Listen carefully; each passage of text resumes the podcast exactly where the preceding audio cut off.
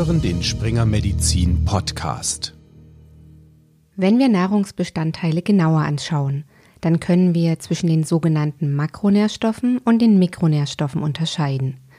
Makronährstoffe sind Eiweiße, Kohlenhydrate und Fette, also Stoffe, die uns in erster Linie als Energielieferanten dienen, die darüber hinaus aber natürlich auch noch weitere wichtige Funktionen besitzen. Mikronährstoffe wiederum sind lebenswichtige, essentielle Nährstoffe, die unser Körper nicht selbst herstellen kann und die er deswegen aufnehmen muss, ohne dass sie nennenswert Energie liefern.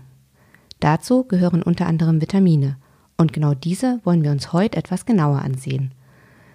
Mein Name ist Alexandra Ulrich, ich bin Online-Redakteurin bei springermedizin.de.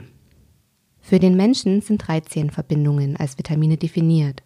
Um den Rahmen dieser Episode nicht zu sprengen, wollen wir uns heute auf ein paar ausgewählte Vitamine konzentrieren. Dazu habe ich kürzlich mit Dr. Maria Wallert telefoniert. Sie ist Ernährungswissenschaftlerin und forscht an der Friedrich-Schiller-Universität Jena unter anderem zur Bedeutung von Vitaminen bei Arteriosklerose und zum Einfluss von Vitaminen auf das Immunsystem. Deswegen weiß sie auch, dass Vitamin nicht gleich Vitamin ist. Unterteilen kann man diese Vitamine ganz grob in wasserlösliche und fettlösliche Vitamine. Die fettlöslichen Vitamine sind äh, die Vitamine E, D, K und A. Und natürlich chemisch gesehen haben alle diese Vitamine, egal ob fettlöslich oder wasserlöslich, eine sehr unterschiedliche chemische Struktur und damit halt auch verbunden unterschiedliche biologische Eigenschaften. Weitergehend unterscheiden sich die Vitamine auch noch in der Art, wie sie vom Körper aufgenommen, verstoffwechselt werden, wie sie gespeichert werden, wo sie gespeichert werden, wie der tägliche Bedarf dieser Vitamine aussieht und wie sie vom Körper ausgeschieden werden. Vitamine haben also unterschiedlichste Aufgaben und Rollen im Körper, zum Beispiel im Energiestoffwechsel, im Immunsystem und bei der Zellbildung. Reicht da die Ernährung wirklich aus, um den Bedarf zu decken? Also man kann im Großen und Ganzen sagen, dass ein, ein, eine ausgewogene Ernährung fast nahezu alle Vitamine dem Körper in ausreichender Menge zuführt. Eine Besonderheit hat in dem Zusammenhang das Vitamin D, was wahrscheinlich ja auch in aller Munde derzeit ist, da wir uns in den sonnenarmen Monaten derzeit befinden, haben wir natürlich die Sonnenexposition nicht, nicht in dem Umfang, wie wir sie im Sommer haben. Und da Vitamin D vorrangig auch über die Haut, zu 80 bis 90 Prozent sogar endogen über die Haut ähm, gebildet wird und nicht über die Nahrung aufgenommen werden kann in dem Maße, haben wir gerade in diesen Monaten gerade ein Problem mit Vitamin D. Das heißt, die meisten anderen Vitamine, wenn man gesund ist, wenn man keine Vorerkrankungen hat, wenn man keine sehr einseitige Ernährung hat, kann man sehr schön über die Nahrung ähm, ausreichend zuführen. Aber Vitamin D ist wirklich hier eine Ausnahme und sollte unter besonderer Kontrolle stehen in den dunklen Monaten. Soweit so gut. Schaut man sich in der Bevölkerung um, scheint es uns im Durchschnitt nicht an Nahrung zu fehlen, eher im Gegenteil. Man sollte also meinen, dass damit auch der Bedarf an Vitaminen im Durchschnitt gut gedeckt ist. Dies scheint allerdings ein Trugschluss zu sein. Ja, eine gute Grundlage dafür ist die nationale Verzehrstudie 2 von 2008.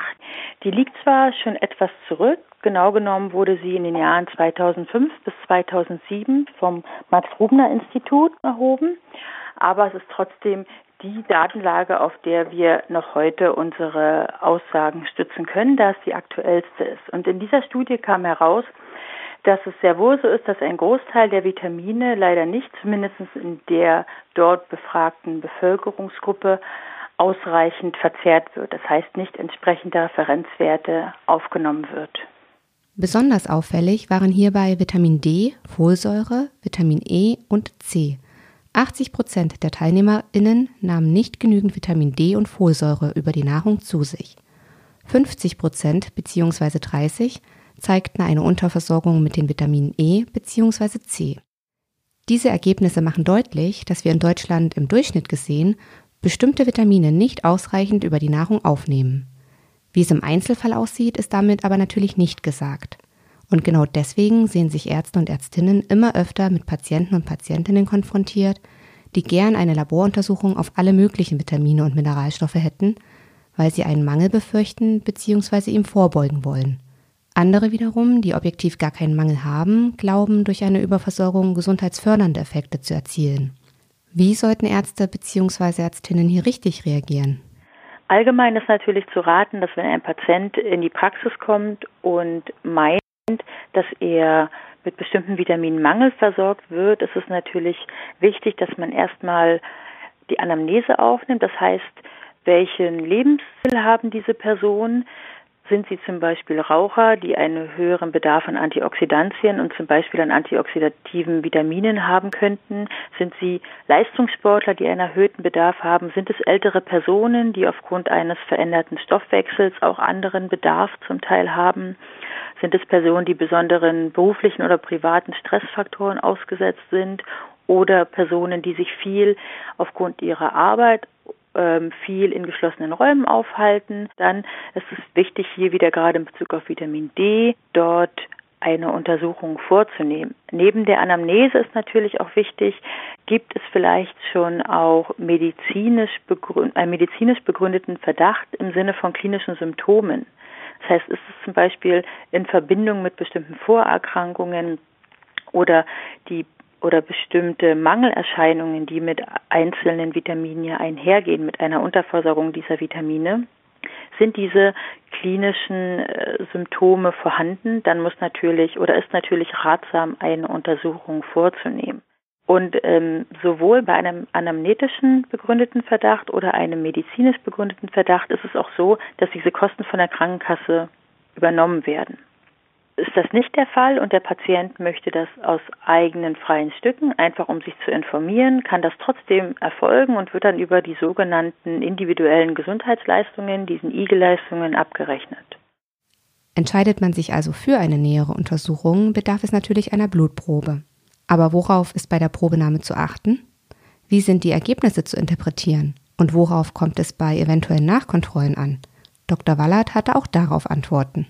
Für die meisten Vitamine ist es tatsächlich so, dass äh, Vollblutserum oder Plasma die Körperflüssigkeit der Wahl ist, sage ich mal so, da ja auch wenn manchmal Gewebeproben geeigneter wären, die natürlich aus ethischen Gründen in der Regel nicht zur Verfügung stehen und wir daher auf die anderen Körperflüssigkeiten zurückgreifen. Das ist auch durchaus legitim. Für die meisten der Vitamine erhalten wir hier eine sehr gute oder mh, mm, eine aussagekräftige aussagekräftige Ergebnisse durch die Analyse. Man muss natürlich hier und da was beachten. Zum Beispiel bei der Folsäure ist es ja so, dass wir über die Serum- und Plasmakonzentrationen eine Kurzzeit äh, im Prinzip ein, eine Momentaufnahme vom Folsäurestatus bekommen. Wollen wir jedoch eine Langzeit eine Messung der Langzeitwerte haben, müssen wir zum Beispiel auf die Erythrozyten, die sogenannten roten Blutkörperchen, ähm, zurückgreifen. Ein weiterer wichtiger Punkt ist natürlich neben der Probenentnahme auch die, der Umgang mit dem Probenmaterial, das heißt die Lagerung. Bei manchen Vitaminen ist es, ist es okay, wenn die Blutproben bei Raumtemperatur gelagert werden. Bei anderen Vitaminen muss man jedoch vielleicht ähm, minus 20 Grad die Proben lagern, um dann ein äh, entsprechendes vertrauenswürdiges Ergebnis zu haben. Denn ganz wichtig ist, die Auswahl und der Umgang mit dem geeigneten Probenmaterial ist sehr entscheidend für die spätere Aussagekraft der Ergebnisse. Generell, wenn man supplementiert, ist es wichtig, dass der Arzt natürlich informiert ist über diese Supplementation. Und auch generell sollte eine Supplementation am, im Idealfall mit dem behandelnden Arzt oder zumindest dem Apotheker abgesprochen sein. Denn es ist so, dass die Vitamine ja eine unterschiedliche Halb, sogenannte Halbwertszeit haben. Das heißt, dass sie im Körper sich ansammeln und ähm, auch dem Körper noch zur Verfügung stehen. Zum Beispiel ist das für Vitamin B12, kann das über Jahre hinweg gehen, auch wenn man kein Vitamin B12 mehr zuführt, steht es dem Körper noch zur Verfügung, weil es sich sehr langsam abbaut. Und hier ist es dann wichtig, dass man entsprechend diese Halbwertzeiten natürlich auch die Nachkontrollen taktet. Ich brauche ein Vitamin, was diese lange Halbwertszeit hat, nicht alle zwei Monate testen. Im Großen und Ganzen kann man aber sagen, dass gerade die Vitamine, die häufig Mangelvitamine sind, einen recht trägen äh, Metabolismus haben und daher so grob kann man sagen, dass man nach sechs Monaten äh, nachkontrollieren könnte. Dann schauen wir uns nun ein paar der nach aktuellem Kenntnisstand kritischen Vitamine etwas genauer an und beginnen mit Vitamin D. Streng genommen ist Vitamin D gar kein richtiges Vitamin, da der Körper es mit Hilfe von Sonnenlicht aus bestimmten Verbindungen bzw. Vorstufen selbst herstellen kann. Nur etwa 10 bis 20 Prozent nehmen wir tatsächlich über die Nahrung zu uns. Die aktive Form des Vitamin D wird auch Calcitriol genannt. Es spielt eine wichtige Rolle im Knochenstoffwechsel, seine Funktion ist aber nicht nur darauf beschränkt, denn es beeinflusst unter anderem auch das Immunsystem. Um ausreichend Vitamin D zu produzieren, braucht es also Sonne. Was in den Sommermonaten auch sehr gut funktioniert, in den Wintermonaten ein größeres Problem darstellt. Oder auch generell bei Personen, wenn man jetzt mal Deutschland ausnimmt, äh, in Ländern, in mehr nördlichen Ländern ist natürlich ein größeres Problem und die haben häufiger mit einem Vitaminmangel zu kämpfen. Aber auch Personen, die sich viel in geschlossenen Räumen aufhalten oder auf, aus religiösen Gründen größere Teile des Körpers bedecken, sollten hier stärker kontrolliert werden. Auch ältere Personen sind eine, eine, Risikogruppe, gerade diese ältere Personen, die sich in stationären Einrichtungen aufhalten, da diese vor allem auch ähm, eingeschränkt sind in ihrer Mobilität und daher nicht mehr so oft raus können. Risikogruppen sollten also definitiv auf ihren Vitamin D-Spiegel achten. Aber nicht nur für sie kann eine Extrazufuhr von Vitamin D Sinn machen. Dr. Wallert weist allerdings noch einmal darauf hin, dass Vitamin D ein fettlösliches Vitamin ist. Und daher ist wichtig zu beachten, dass diese fettlöslichen Vitamine in der Regel nicht wie die wasserlöslichen Vitamine wenn sie überdosiert werden, mit dem Urin ausgeschieden werden, sondern die fettlöslichen Vitamine reichern sich im Körper an, so dass es für Vitamin D auch eine Höchstmenge gibt, die tolerierbar ist auf der Basis von zahlreichen Studien. Diese Angaben variieren ein bisschen je nachdem, von welcher Fachgesellschaft der Wert ausgesprochen wird, aber man kann im Großen und Ganzen sagen, dass diese Höchstmenge bei 50 bis 100 Mikrogramm pro Tag liegt, die nicht überschritten werden sollte, sollte man sich für eine Supplementation entscheiden. Experten gehen davon aus, dass wir 25 Mikrogramm pro Tag die ideale Supplementation ist, wenn ein Mangel vorliegt. Dieser Mangel sollte natürlich idealerweise nicht selbst diagnostiziert werden, sondern in Absprache und auf der Basis von Untersuchungen mit dem Arzt besprochen und entschieden werden. An dieser Stelle ein kleiner Hinweis zur Umrechnung.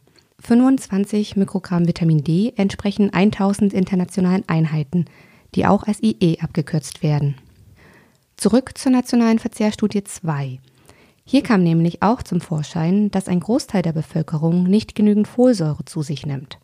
Folsäure ist ein B-Vitamin, genauer gesagt Vitamin B9 und ist besonders wichtig für die Zellteilung und Blutbildung. Und aus diesem Grund ähm, vermehrt, möchte ich mal sagen, wichtig schon für Frauen mit Kinderwunsch, für Schwangere und Stillende, aber auch in der allgemeinen Bevölkerung. Denn es kommt ganz klar heraus in der nationalen Verzehrstudie 2, dass 84 Prozent der Frauen und 76 Prozent der Männer tatsächlich nicht die empfohlenen Referenzwerte von 400 Mikrogramm am Tag zu sich nehmen. Wie sieht es dann mit einer Supplementation aus? Macht es Sinn, auf Verdacht und ohne Symptome und Untersuchung zu supplementieren? Generell würde ich davon abraten, egal von welchem, von welcher Supplementation wir reden, aufgrund einer Eigendiagnose, sage ich mal so, zur Supplementation zu greifen. Denn wenn keine Symptome vorliegen, also zum Beispiel eine Anämie, würde man ja merken, indem man sich äh, sehr schlapp fühlt. Ne? Das kann natürlich manchmal auch mit dem mit den äh, saisonalen Verhältnissen wie die Wintermonaten äh, einhergehen. Aber wenn das ein Dauerzustand ist, ist das ein sehr deutliches Zeichen dafür, dass Vitamine, nicht nur Folsäure, auch andere Vitamine fehlen könnten. Man könnte in diesem Falle zum Arzt gehen, man kann aber auch generell sagen, ich möchte gerne mal das kontrolliert haben, müsste das dann, wenn keine Symptome vorliegen, über diese Eigenanteil, über die IG-Leistungen finanzieren, was sich aber auch im Rahmen hält. Aber ich würde davon abraten, eigenmächtig zu supplementieren, es sei denn, es liegt ein Kinderwunsch vor oder eine Schwangerschaft, vor allem in den ersten Monaten, dann könnte man sich auch gerne an den Apotheker wenden. Die haben die entsprechenden Präparate bereit, die dann auch einer Überdosierung entgegenwirken. Ja, es ist zwar so, dass für die Folsäure dieser, diese maximale tolerierbare Zufuhr nicht bekannt ist. Das heißt, es, bisher gab es keine Studien, wo ein negativer Effekt einer hohen Dosierung aufgetreten ist. Jedoch sollte man das nicht ausreizen, sage ich mal so. Ne? Wir, wir, reden normalerweise von einer Versorgung von 400 Mikrogramm pro Tag, sowohl für Männer als auch für Frauen. Und bei Schwangeren ist es zum Beispiel so, oder bei Kinderwunsch ist es so, dass maximal nochmal 400 Mikrogramm pro Tag supplementiert werden sollten, zusätzlich im Prinzip, um diesem bekannten Neuralrohreffekt entgegenzuwirken. Ein weiteres Vitamin, das immer wieder in aller Munde ist, ist Vitamin B12, auch Cobalamin genannt. Es findet sich eigentlich nur in tierischen Lebensmitteln. In pflanzlichen kommt es so gut wie nicht vor, beziehungsweise in nicht relevanten Mengen. Mischköstler, also Menschen, die sowohl pflanzliche als auch tierische Kost zu sich nehmen, sollten also theoretisch gut mit Vitamin B12 versorgt sein. Mit einer Ernährung, die dagegen wenig bis keine tierischen Produkte enthält, läuft man also mitunter Gefahr, einen Mangel zu entwickeln. Ja, das ist äh, richtig. Also Vitamin B12, ähm, wie von Ihnen richtig erwähnt, ist natürlich das klassische Mangelvitamin, was man im Kopf hat, wenn man an Veganer oder Vegetarier denkt. Es ist aber so, dass Studien gezeigt haben, auch nicht nur in Deutschland ansässig, sondern auch in Britannien oder auch in den USA, äh, Studien gezeigt haben, dass auch die Missköstler sehr oder zum Teil von einem Mangel, sag ich mal, betroffen sind, was zum Beispiel auch daher kommen könnte, dass ja nun nicht jeder Missköstler unglaublich viel Fleisch verzehrt. Da gibt es ja große Unterschiede. Es ist nämlich gerade gezeigt, dass ja Frauen auch einen deutlicheren Mangel an B12 haben und es ist auch bekannt, dass Frauen in der Regel weniger Fleisch verzehren als Männer, was da was dem zugrunde liegen kann. Denn gerade rote Fleischsorten eins der Hauptzufuhrquellen für Vitamin B12. Zudem ist es so, dass äh, es gerade bei Vitamin B12 auch ähm, sehr äh, gibt es viele, sage ich mal, ähm, Anlaufstellen im Körper, die hier, wenn sie nicht richtig funktionsfähig sind, die Aufnahme sehr stark beeinflussen können. Es gibt im Magen die Belegzellen des Magens zum Beispiel. Da befindet sich der Intrinsikfaktor, nennt sich dieser Faktor, der ist ganz essentiell für die Aufnahme, für die Absorption von ähm, Vitamin B12 und der folgenden Bioverfügbarkeit im Körper. Das heißt, wenn ein wenn eine Erkrankung vorliegt, wo zum Beispiel auch ähm, der Magen, wo eine Magenrestriktion äh, vorgenommen wurde, werden musste, dass es hier zu einer verminderten Absorption von diesem B12 kommt. Man muss sogar sagen, dass Studien gezeigt haben, dass Veganer und Vegetarier sich ihrem Mangel aufgrund der fehlenden Zufuhr durch die Ernährung sehr wohl bewusst sind, sodass es häufig so ist, dass sie einen sehr guten Versorgungsstatus haben, weil diese Bevölkerungsgruppe sich sehr genau mit ihrem mit ihren Ernährungsgewohnheiten ja beschäftigt und gezielt die Defizite durch Supplementation ausgleicht. Den Empfehlungen der Deutschen Gesellschaft für Ernährung, kurz DGE, zufolge liegt der Bedarf eines gesunden Erwachsenen bei 4 Mikrogramm Vitamin B12 pro Tag. Schwangere und Stillende haben einen leicht erhöhten Bedarf. Da die verschiedenen B-Vitamine synergistische Wirkungen haben und kombinierte Vitamin B-Defizite nicht selten auftreten, wird geraten, bei Auffälligkeiten eines einzelnen B-Vitamins auch die Versorgungslage der anderen diagnostisch abzuklären. Abschließend nur noch ein Vitamin, das im Winter ebenfalls oft Hochkonjunktur hat, Vitamin C, auch Ascorbinsäure genannt. Es ist unter anderem wichtig fürs Immunsystem und für viele Stoffwechselprozesse. Obst und Gemüse enthalten unterschiedlich viel Vitamin C und man sollte eigentlich meinen, dass die Versorgung damit gedeckt ist, oder nicht? Wenn man sich im Allgemeinen ausgewogen ernährt, ist Vitamin C wahrscheinlich eins der fast einfachsten Vitamine, mit dem man sich gut versorgen kann. Könnte man denken, obwohl ein Drittel laut nationaler Verzehrstudie ja sehr wohl unter einem Vitamin C-Mangel leiden. Aber gerade in den jetzt, in den Wintermonaten, wo wir Zitrusfrüchte vermehrt essen, kann man Vitamin C sehr einfach ähm, aufnehmen. Vitamin C ist eins der wichtigsten oder das wichtigste antioxidative wasserlösliche Vitamin. Und äh, wie bereits gesagt, es ist sehr wichtig für, das, für die Aufrechterhaltung eines intakten Immunsystems. Um, man muss jedoch sagen, dass beim Vitamin C eine Supplementation in hohen Dosierungen wahrscheinlich wenig sinnvoll ist. Da es zu den wasserlöslichen Vitaminen gehört, wird ein Übermaß an zugeführtem Vitamin C, also alles, was vom Körper nicht benötigt, verwertet werden kann, wird über den Urin relativ zügig ausgeschieden. Das heißt, wir können im Körper keinen Speicher mit Vitamin C anlegen. Wir sind immer auf eine kontinuierliche Zufuhr angewiesen. Beim Vitamin C ist es zudem so, dass es hier auch eine maximale Höchstmenge gibt, die zugeführt werden soll pro Tag, und zwar sind das 2000 Milligramm. Viel hilft also nicht immer viel. Im Fall von Vitamin C scheidet der Körper nicht benötigtes Vitamin C also einfach wieder aus. Wie viel Vitamin C ein Mensch braucht, ist von verschiedenen Faktoren abhängig. Im Allgemeinen kann man aber sagen, dass ein gesunder Erwachsener am Tag zwischen 95 und 110 Milligramm Vitamin C aufnehmen sollte. Zum Vergleich, mit 100 Gramm roter Paprika hätte man das oft schon erreicht. Zum Immunsystem sagte mir Dr. Wallert übrigens auch noch, Vitamine und Immunsystem ist ja auch gerade in der jetzigen Jahreszeit und unter den äh, erschwerten Bedingungen, die wir dieses Jahr haben, auch wieder ein sehr heißes Thema. Und in dieser, in diesem Jahr, Anfang des Jahres, gab es in der Zeitschrift Nutrients auch von Kollegen Calder und anderen äh, Mitautoren einen Artikel, der sehr schön nochmal aufzeigt, dass ein Mangel an Mineralstoffen, also nicht nur Vitaminen, das Immunsystem belasten. Das heißt, liegt ein Mangel vor, dann ist es so, dass das Immunsystem schwieriger mit äh, erschwerten Bedingungen unter einer Infektion umgehen kann.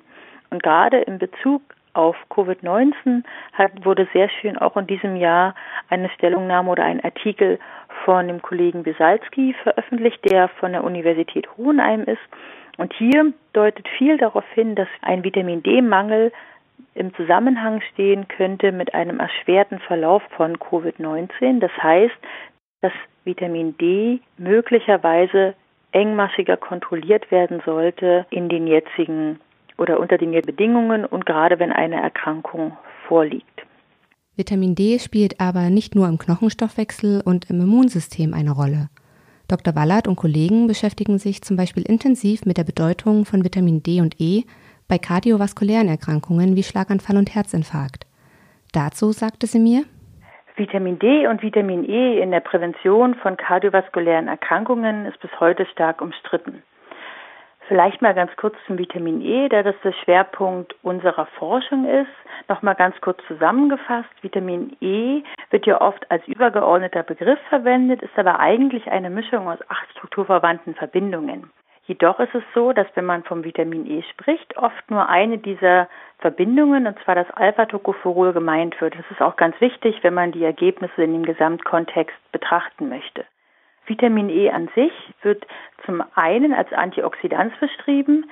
Diese Eigenschaft ist seit Jahrzehnten bekannt. In den 90er Jahren ungefähr kam dazu, dass es auch noch nicht antioxidative Wirkungen hat.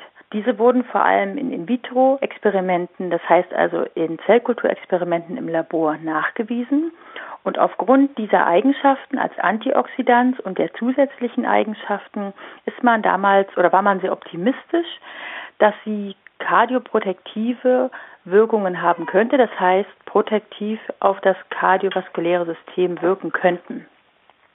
Daraufhin hat man groß angelegte Humanstudien gemacht, gerade in den 90er Jahren, in den 2000er herum.